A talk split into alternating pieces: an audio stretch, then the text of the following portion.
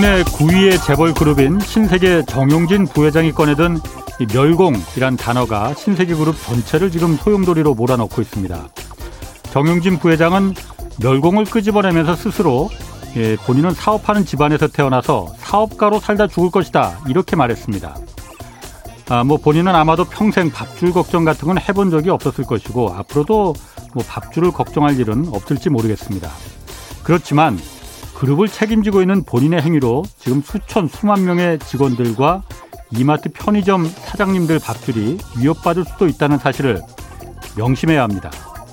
정 부회장은 자신의 행위가 일탈이 아니라 이 사업가로서 북한 때문에 겪어야 했던 이른바 그 코리아 디스카운트 이거에 대해서 느낀 바를 적은 것이다 이렇게 밝혔습니다. 아 뭐 일견 수긍이 되는 바도 있습니다. 그렇지만 그렇지만 말이죠. 어쩌다 재수 좋게 재벌 부모 만나서 자질과는 상관없이 기업 총수가 되는 이 한국의 후진적 세습 경영에 따른 이런 오너 리스크가 더 큰 코리아 디스카운트의 원인은 아닐지 이번 기회에 한번 곰곰이 정말 곰곰이 되돌아보시기 바랍니다. 네, 경제와 정의를 다잡는 홍반장, 저는 KBS 기자 홍사훈입니다. 홍사훈의 경제쇼 출발하겠습니다. 유튜브 오늘도 함께 갑시다.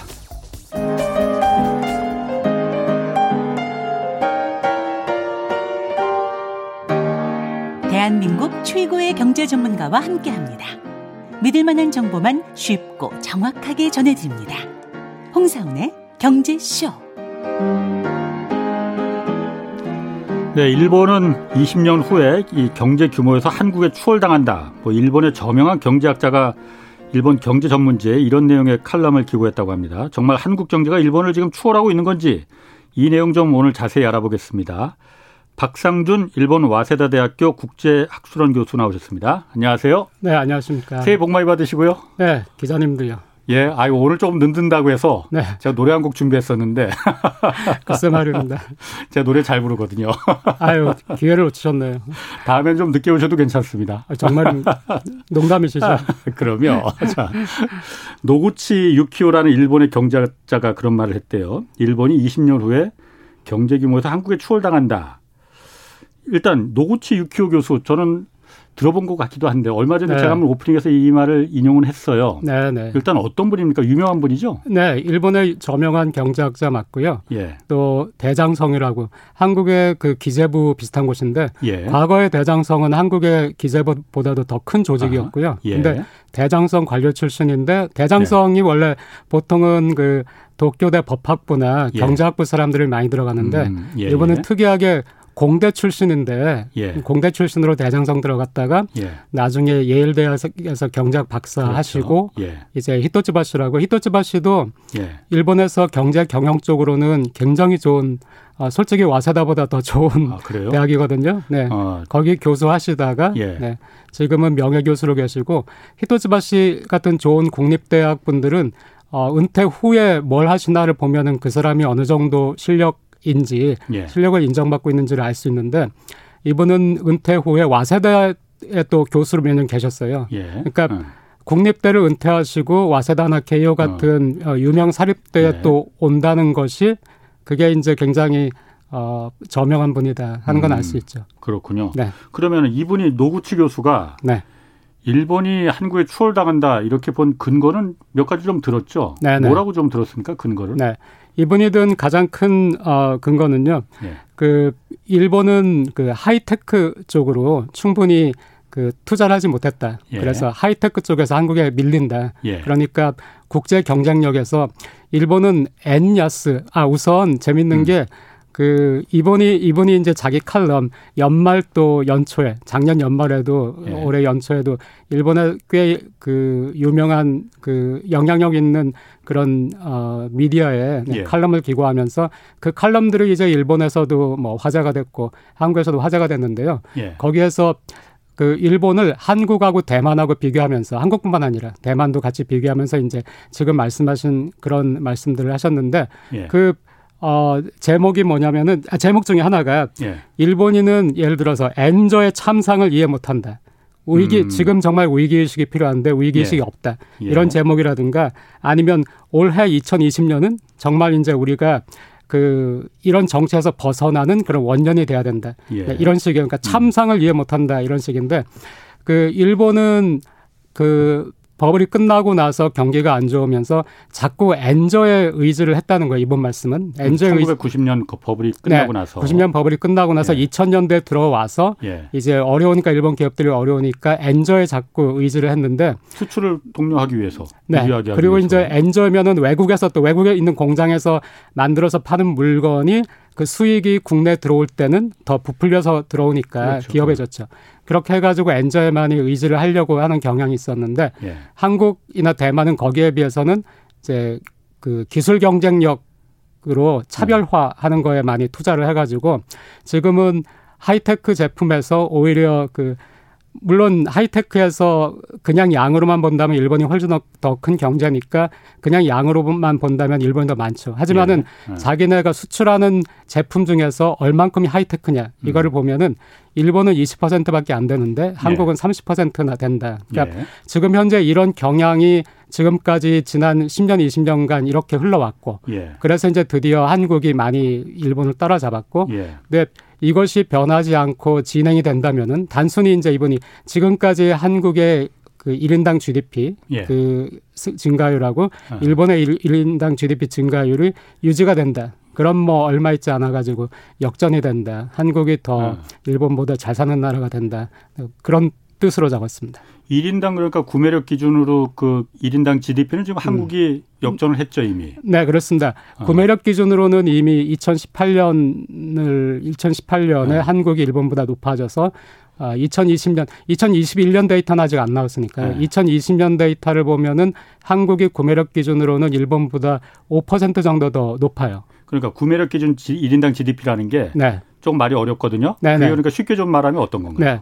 네. 그게 이게 경제학자들이 어떤 네. 국가의 그 경제 파워라든가 그것보다는 아. 얼마나 사람들이 높은 음. 그 소득 수준을 누리고 있는가 예. 이걸 비교할 때는 구매력 기준으로 하는데 한국이 예를 들어서 한국인 제가 예. 1000달러를 1년에 벌고 예. 일본인 제 친구가 1,500달러를 1년에 버는데 음. 이걸 이제 명목이라고 하는데요. 예. 우리가 그냥 받는 월급을. 아하.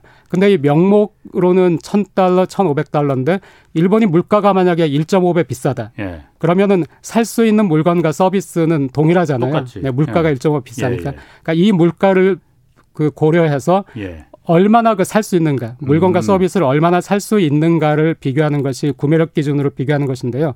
예를 들어서 2020년 같으면은 네. 한국은 어 4, 4만 달러가 조금 넘고요. 한 네. 4만 2천 정도 되고 네. 일본은 4만 정도인데 그 얘기는 한국은 4만 2천 달러만큼의 구매력을 가지고 있고 예. 그만큼의 예. 물건이나 서비스를 살 수 있고 예. 일본인 한 사람은 4만 달러 정도를 살 예. 수가 있다라는 예. 얘기니까 어, 누가 더 잘 사느냐라고 묻는다면은 음. 우리가 경제학 교과서에서 누가 더 잘 사느냐 하는 것은 항상 구매력 기준이거든요. 음. 그러니까 그걸로 따지면은 한국인 한 명이 더 잘 살고요.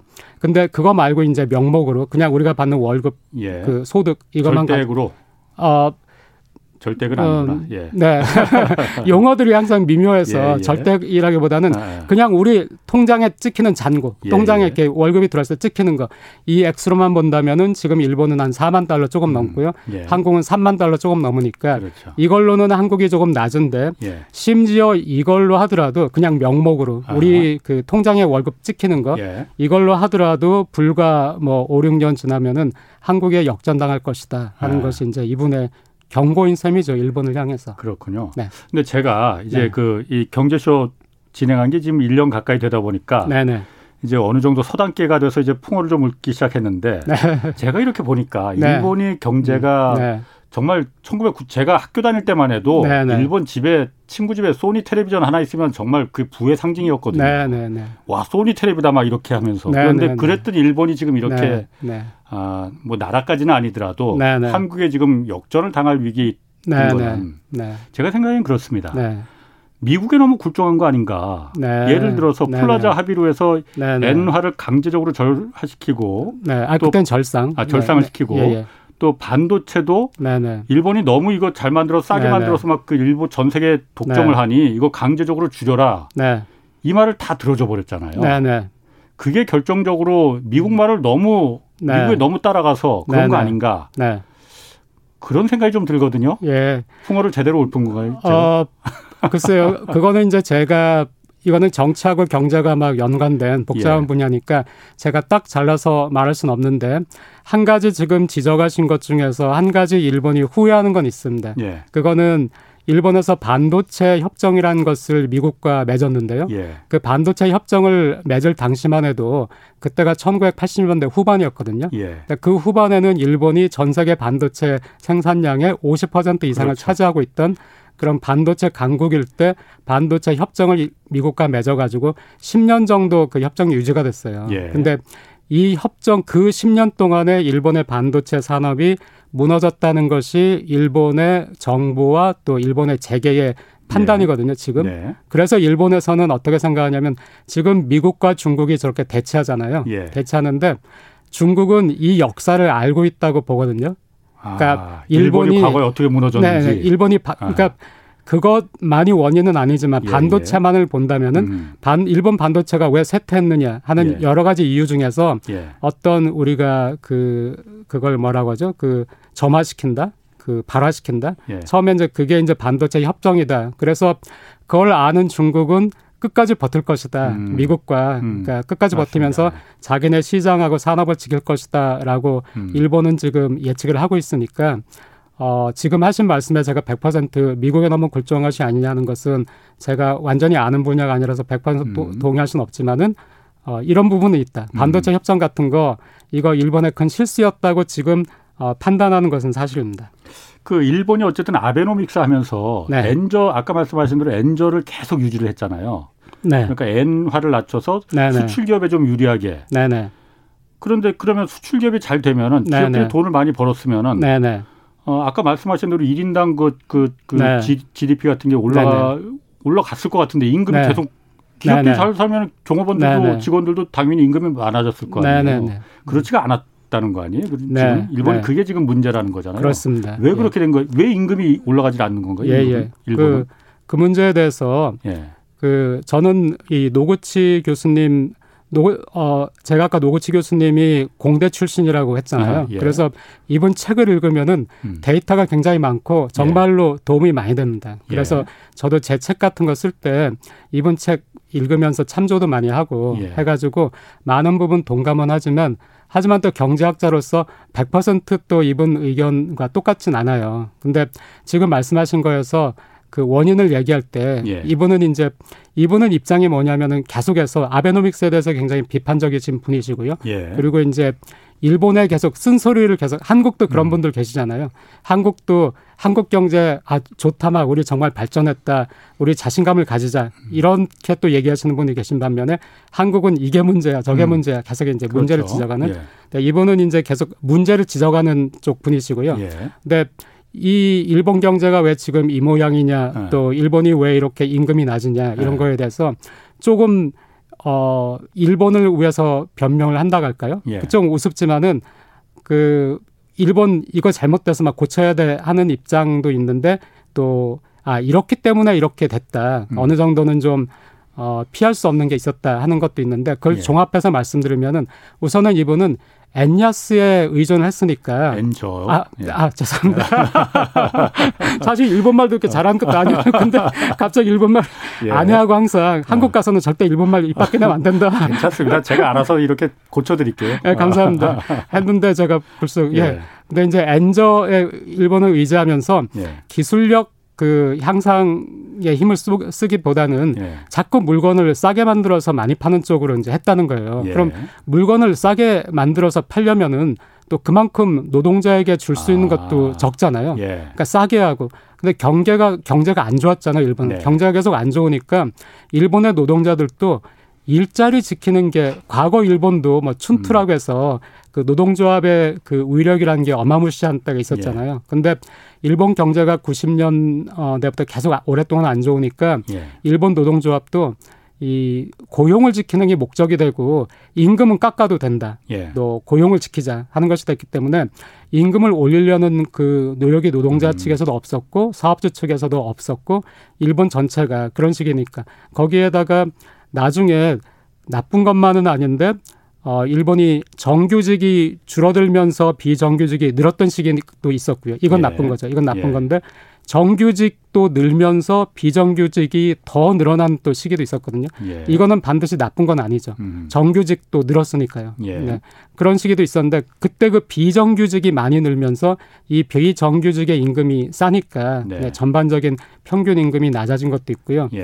또 일본은 그 일본 경제가 또 나빠진 것 중에 하나의 그 원인은 일본이 인구가 감소하는 나라라는 건 이미 아시죠. 예, 예. 근데 일본은 그 선진국 선진국이랄까요? 전쟁이라든가 기근이라든가 이런 것이 없는 웬만한 국가 중에서 인구가 감소하는 거를 세계 최초로 경험한 나라예요. 음. 그리고 또 인구가 감소한 거는 2010년대 감소했지만 지금으로부터 10년 전쯤에 인구가 감소하기 시작했지만 예. 일본에서 생산 가능 인구라고 하는 15세부터 65세, 64세 인구 이 인구가 감소하기 시작한 것은 이미 1990년대 놀랍게도 1990년대였거든요. 예. 그때 감소하기 시작했으니까 이거를 일본은 최초로 겪었거든요. 음. 근데 이 생산 가능 인구가 감소하는 거에 그 재앙이랄까 이거를 충분히 모르는 상태에서 겪은 거예요. 예. 그러니까 예.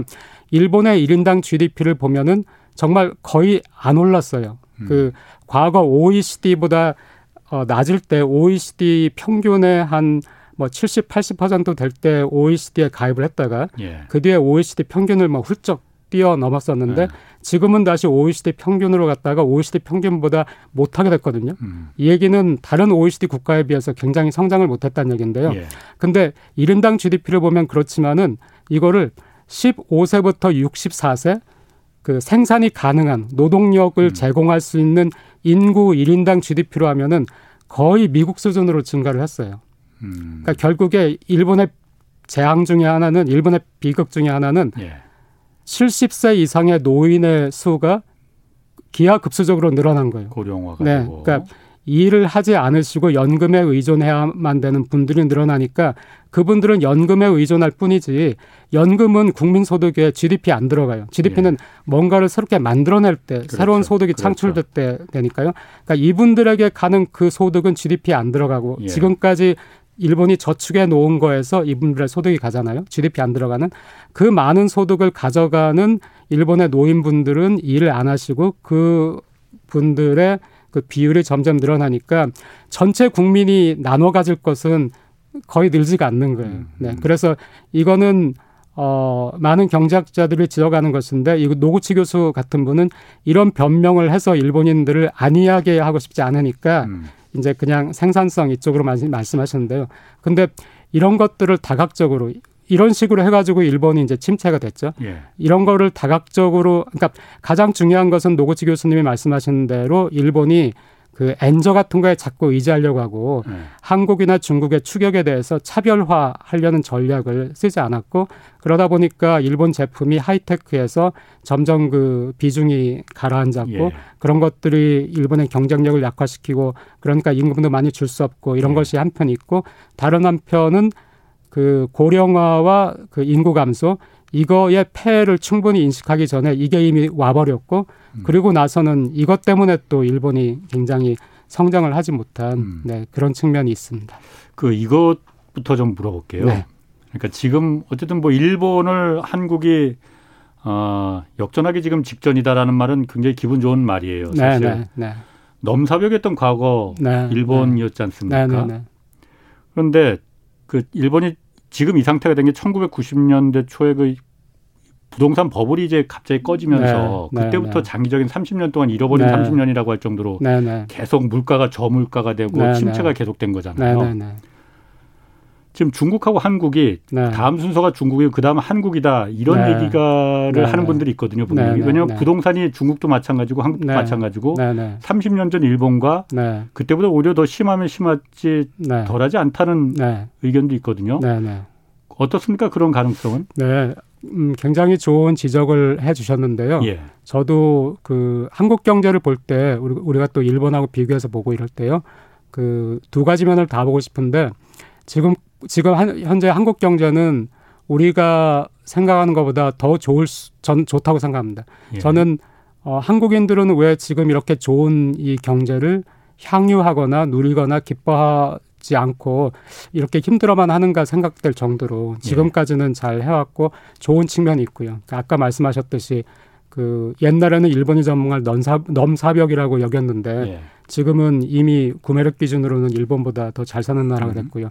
이런 면이 한편 있지만은 또 다른 면은 우리가 여전히 지금 말씀하신 것처럼 주의해야 되고 예. 경계해야 되고 또 한국의 모자라는 부분 이런 것도 있잖아요. 예. 그 양쪽을 다 봐야 된다고 생각하는데 그 부동산 문제에 관해서는 우선은 그 부동산 버블 역시 그런 식의 부동산 버블은 우리가 2000년대 중반에 미국에서도 부동산 버블이 있었고요. 그게 예. 이제 소위 말하는 그 subprime mortgage crisis 예. 하면서 꺼졌고 그때 음. 충격이 왔지만은 어, 이런 식의 부동산 버블을 또 역시 가장 먼저 경험한 것이 일본이었고요. 예. 80년대 후반에 그리고 또 버블의 붕괴도 마찬가지고 한데 그 미국의 버블의 정도, 미국의 버블의 정도도 상당했는데 예. 그 미국의 버블의 미국의 버블과 비교도 안 될 정도로 굉장히 강력한 버블이 일본에서 형성이 됐고요. 예. 그렇기 때문에 그 버블이 꺼졌을 때도 정말 어마무시하게 세게 꺼졌고요. 예. 또그 충격이 오래 갔고 버블이 꺼지고 나서 일본 같은 경우에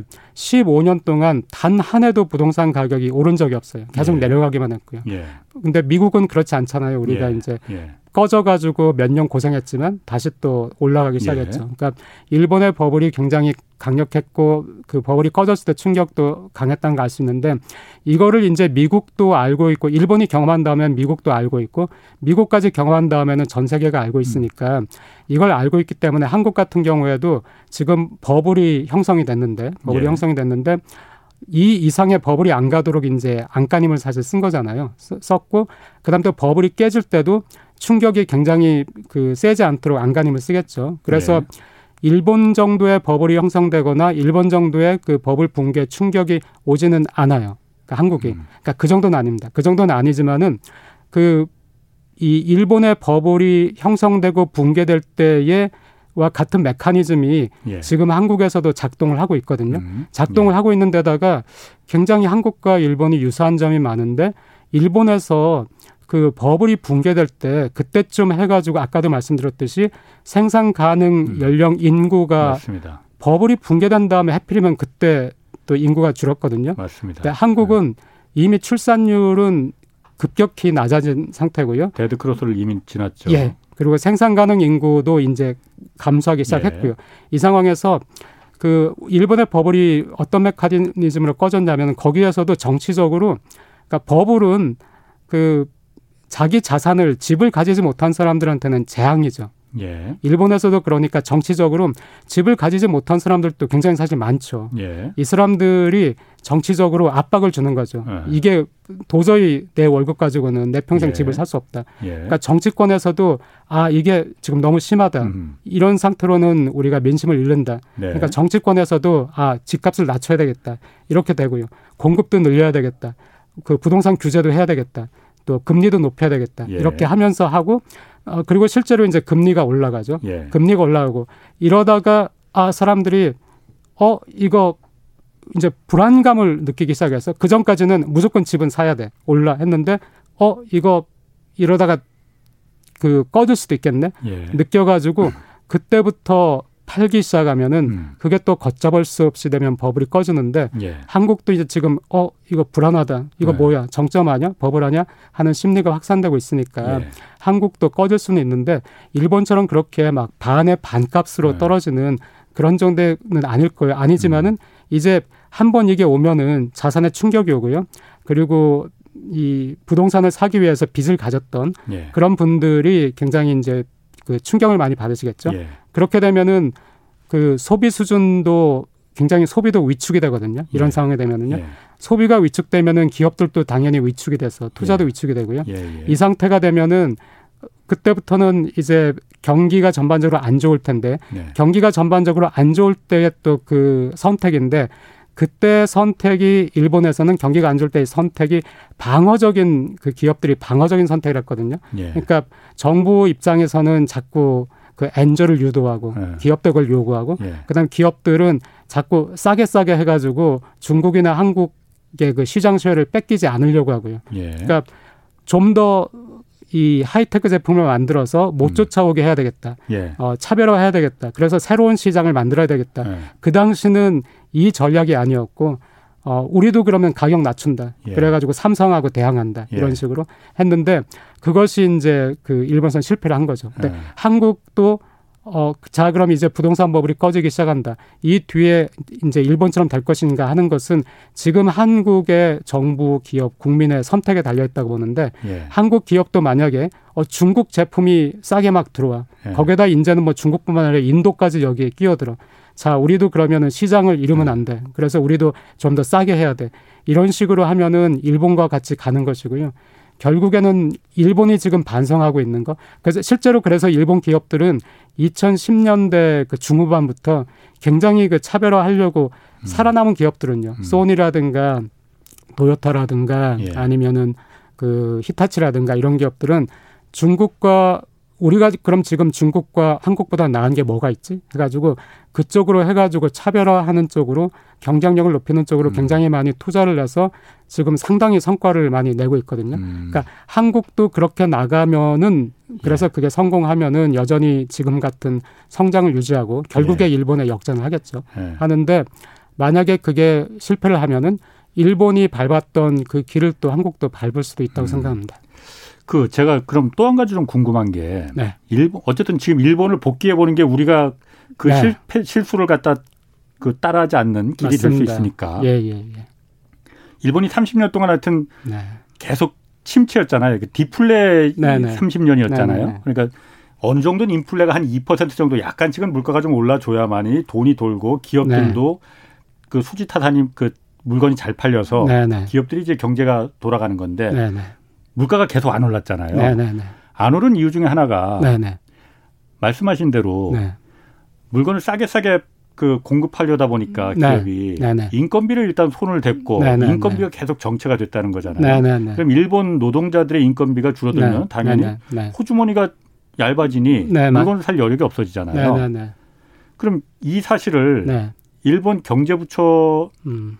행정부도 잘 알거 음. 아니에요. 네 네 네. 야 이렇게 하면 이게 악순환이 계속 돌아간다. 왜냐하면 일본은 계속 그 디플레를 어떻게든 빠져나오려고 네. 뭐 아베노믹스 이것도 그러니까 네네. 일본에서 네. 먼저 시작한 거잖아요. 네네네. 그 양적 완화라는 맞습니다. 것도. 네. 가장 간단한 방법은 네. 노동자들의 네네. 주머니를 네. 부족하게 만들어줬으면 되는데 네. 왜 그걸 안 한 겁니까? 네. 그러니까 지금 이제 일본을 어. 보니까 그 콜럼버스 달걀인데 예. 콜럼버스 달걀인데요.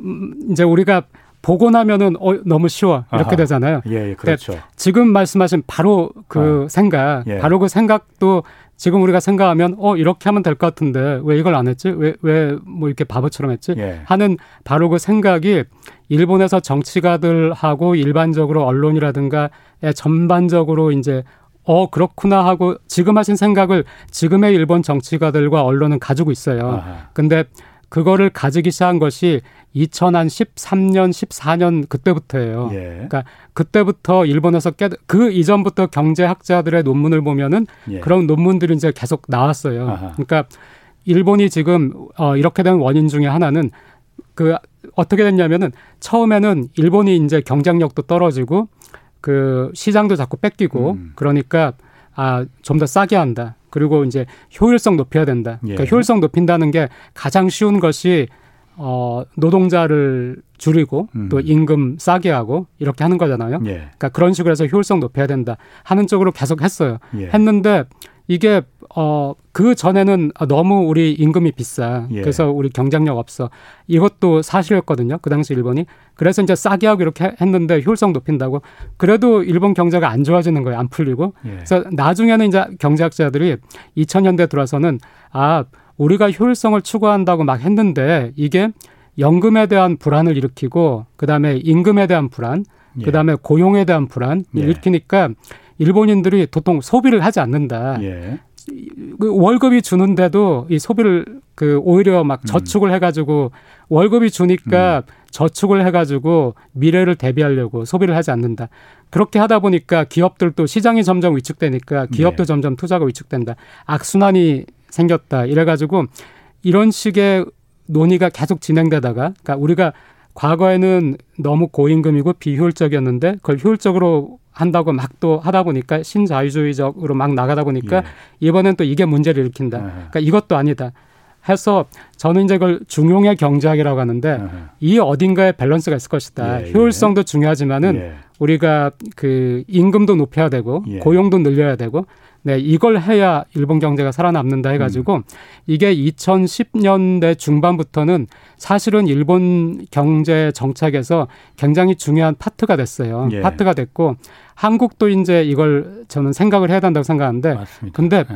그 중요한 것이 우선 기업들한테 2010년 중반부터 그러니까 우리가 아베 생각하면 아베 음. 완전 뭐 극우 뭐 완전 어, 어. 그, 막 기업 편일 것 같고, 가진 예. 자들의 편일 것 같고, 그렇잖아요. 어. 예, 예. 그럴 근데, 것 같은데, 아니에요? 아, 그런데 예. 2010년대 중반 일본에서 그 증권시장, 어, 분들하고 일본인들하고 예. 이렇게 얘기하고 하면 그 사람들을 술 마시면서 얘기할 때 막 웃으면서 아베 예. 공산주의자 아니냐. 어. 네, 그런 얘기도 많이 했거든요. 예. 그러니까 아베가 굉장히 기업들에게 자, 우리가 아베노믹스 하면서 그 N저를 유도했다.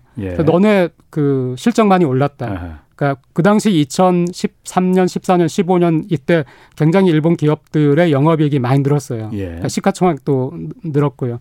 그래서 는 영업이익 많이 늘었으니까 자 이제는 그거를 어, 임금을 인상해가지고 노동자한테 예. 돌려줘라. 예. 네, 이 압박을 이제 아베 정부에서 많이 한 거예요. 예. 네, 그런 식으로 하니까 이제 어 아베 뭐 아베 뭐야 이거 공산주의자 아니야?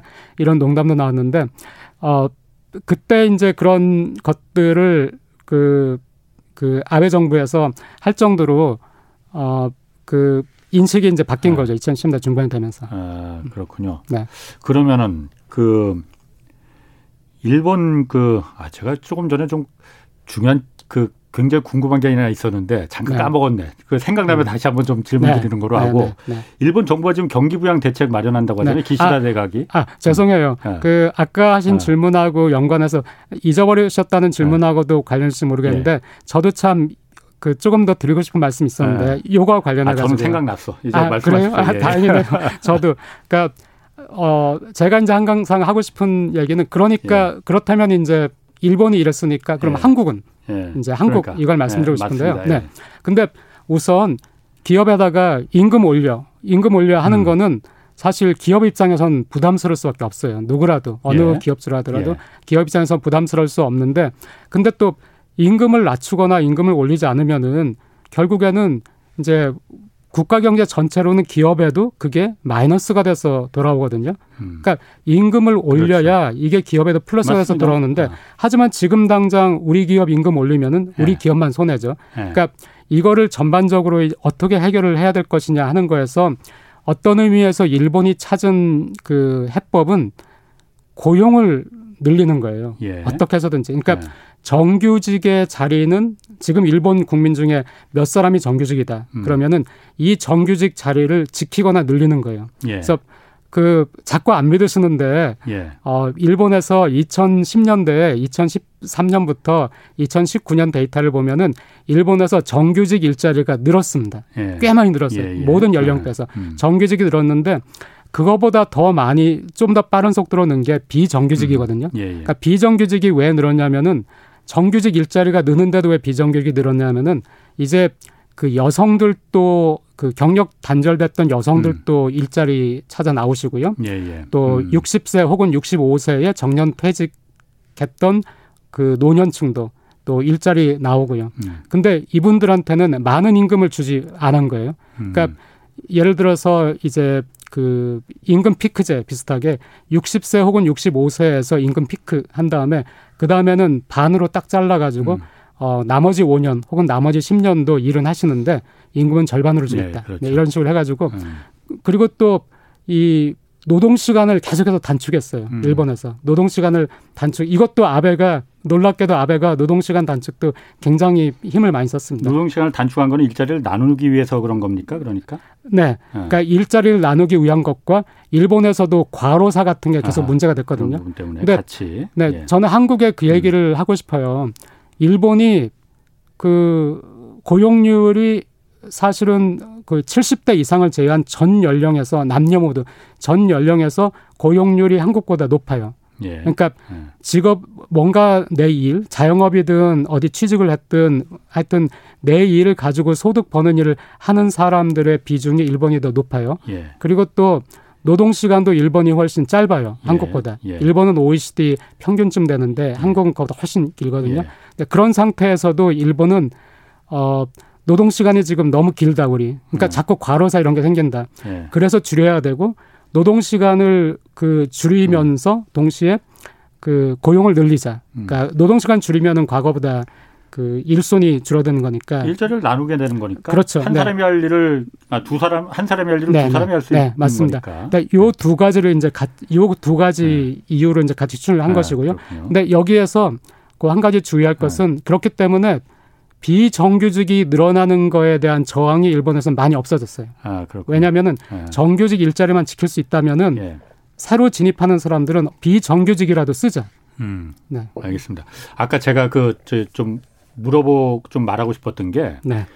왜냐하면 일본이 그러니까 임금 없는 성장 그러니까 네. 기업은 부자가 되려고 하는데 네네네. 국가는 네. 잘 살게 되는데 네네. 노동자들은 하여튼 그 임금이 네네. 정체가 되다 보니까 네네네. 요즘 그게 그 얘기가 계속 나오거든요. 왜냐하면 네. 전 세계적으로 미국도 그렇고 한국도 그렇고 인플레 시대지 않습니까? 그러다 보니까 네.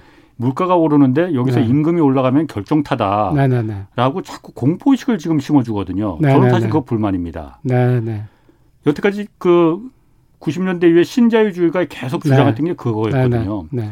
임금 올려 노동자들 임금 올라가면은 네, 네. 인플레 온다. 그러니까 임금은 한 번 올라가면 다시 내려가기 힘드니 임금만큼은 계속 억제를 해야 된다. 그 논리가 계속 설파되다 보니까는 기업의 성장은 계속 올라가는데 임금이 없는 임금은 계속 그만큼 따라가지 못하는 네네. 그 성장이 계속 돼버린 거잖아요. 네네네. 근데 지금 말씀하신 대로 네. 일본이 30년 동안 저렇게 죽을 쓴 이유가 네네네. 노동자들의 임금을 갖다가 네네네. 충분하게 땀의 대가를 보상해주지 않았기 때문에 네네. 소비가 줄어들고 네네. 암만 인플레를 좀 유발하려고 해도 네네. 디플레 시대로 30년 동안 겪어왔다는 거. 네네네. 그거 정말 명심해야 될 것 같아요. 우리. 네. 그 제가 어 50% 동의하는데 예. 동의 안 하는 50% 얘기해도 음. 될까요? 어, 그러면 그러면 아, 저는 전문가가 아니고 아니 그것보다는 예. 네, 걔들 제가 네 괜히 그 아니, 반대되는 네. 아, 어, 그 지금 말씀하신 거 예. 우선은 100% 동의하고 이게 이제 제가 말씀드렸듯이 일본에서 깨달은 거. 예. 그러니까 오죽하면은 우리가 극우로 알고 있는 음. 아베. 아, 그리고 아베 다음에 스가 지금 기시다잖아요. 예. 이 기시다가 새로운 자본주의 해가지고 예. 지금 임금 올려라. 임금 그렇죠. 올리는 분배 정책으로 가고 있죠. 지금. 네, 임금 예. 올리는 기업에는 예. 이제 세제 혜택을 주겠다. 예, 예. 또 일본에서 10억엔 소득이 10억엔을 넘으면은 오히려 세율이 낮아지는 그 어, 소득세는 그 누진적인데 금융세는 20몇 퍼센트에서 묶여 있기 때문에 이제 금융소득이 많은 주식이라든가 금융자산 많이 가지고 있는 사람들이 오히려 10억엔 이상 소득이 되면은 음. 세율이 낮아지는 이런 현상이 있어가지고 이런 거 고치겠다 예. 해가지고 새로운 자본주의 해가지고 분배 많이 신경 쓰겠다 하고 있는데 그 일본이 이런 식으로 이제 가고 있는 게 이제 일본이 깨달은 건데 그래서 예. 그런 점에서 지금 하시는 말씀에 동의를 50%, 하고 어, 50% 반대하시는 예, 예. 동의를 하는데 예. 저는 그 임금보다 더 중요한 게 임금 총액이라고 생각해요. 총액. 네. 네. 그러니까 어 임금을 올리면은 지금 직업을 지금 직장을 가지고 있는 사람들은 좋지만 예. 지금 직장을 가지고 있지 못한 사람들의 상대적 빈곤은 더 심해져요. 네. 그러니까 네.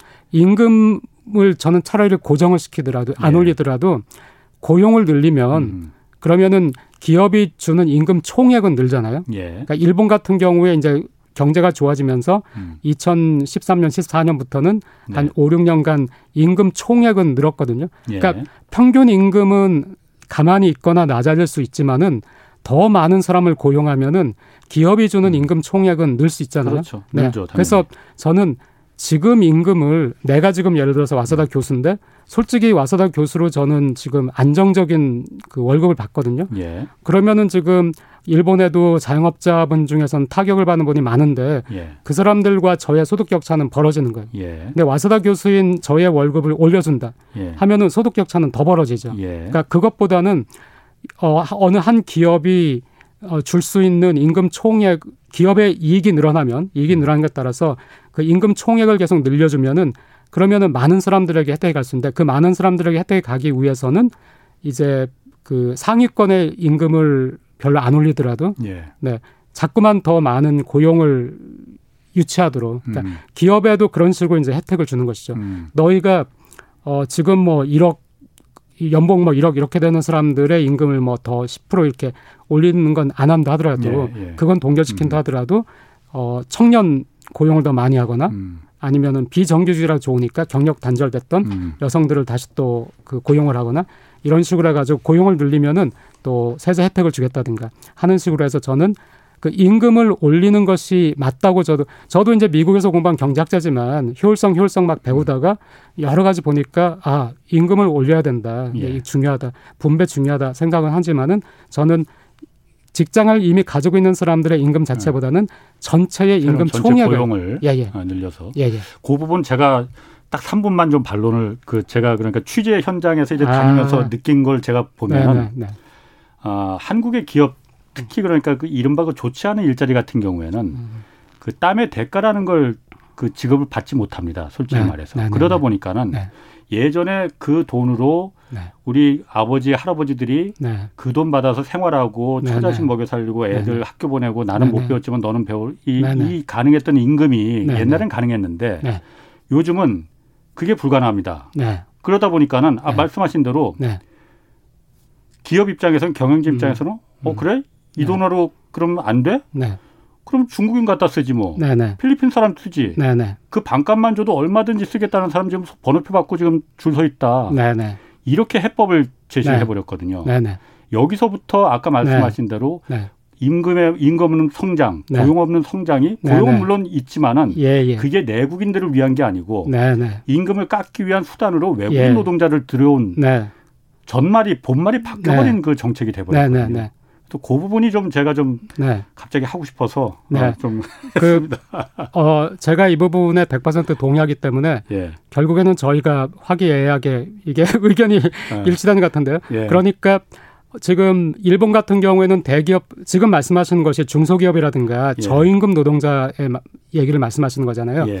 이 임금 받아서는 정말 기본적인 생계를 겨우 유지하는 네, 근데 일본 같은 경우에는 대기업과 중소기업 그 임금 격차가 한 80%예요. 예. 그리고 또 이게 초임 같은 경우에는 90%박 90%예요. 임금 예. 격차가.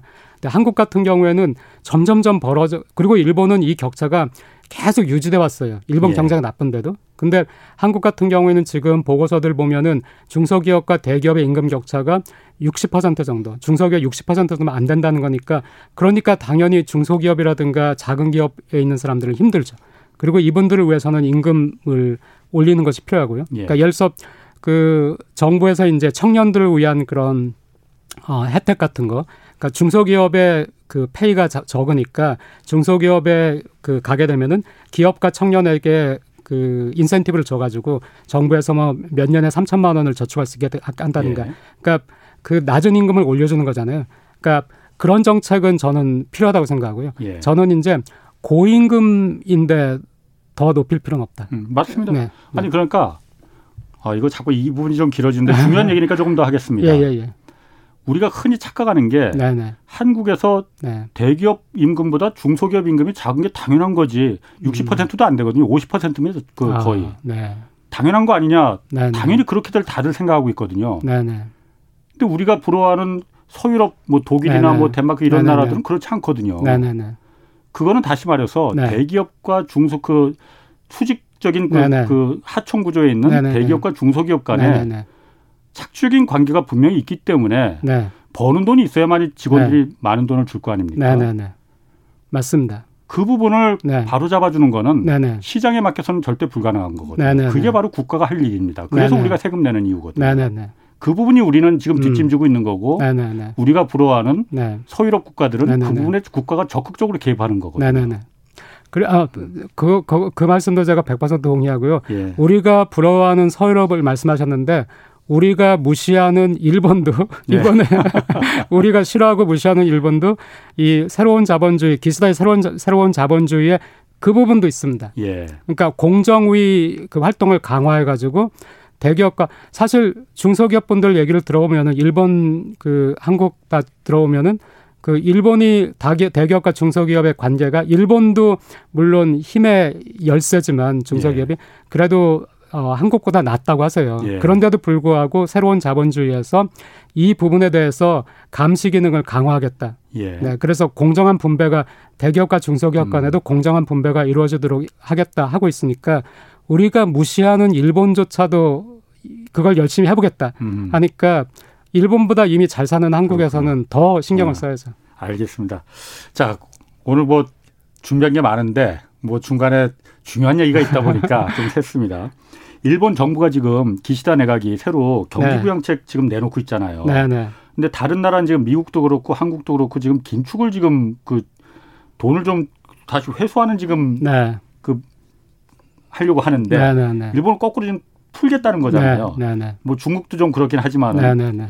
어, 괜찮은 겁니까 이거? 음. 어. 그 일본은 지금 어쩔 수가 없고요. 경기가 네. 너무 안 좋으니까. 예. 근데 사실 푼다고 해도 이렇게 내용을 읽어보면은 그렇게 큰 규모가 아니에요. 일본 예. 경제 비해서. 예. 그래서 어, 어느 정도의 부양책은 일본도 지금 피할 수 없으니까 하는 것인데 저는 일본 정부에는 그다지 기대를 하진 않고요. 네. 단지 이제 정부의 정책 방향을 보면은 아 네. 이런 거는 뭐뭐 뭐 어떻다 이런 생각 들지만은 그것보다는 저는 일본 기업에 많이 주목을 하고 있습니다. 예. 그리고 일본 기업가들 만나서 얘기해도 그분들도 아 정부 기대하지 않는다고 하세요. 그냥 어. 우리가 알아가지고 근데 예.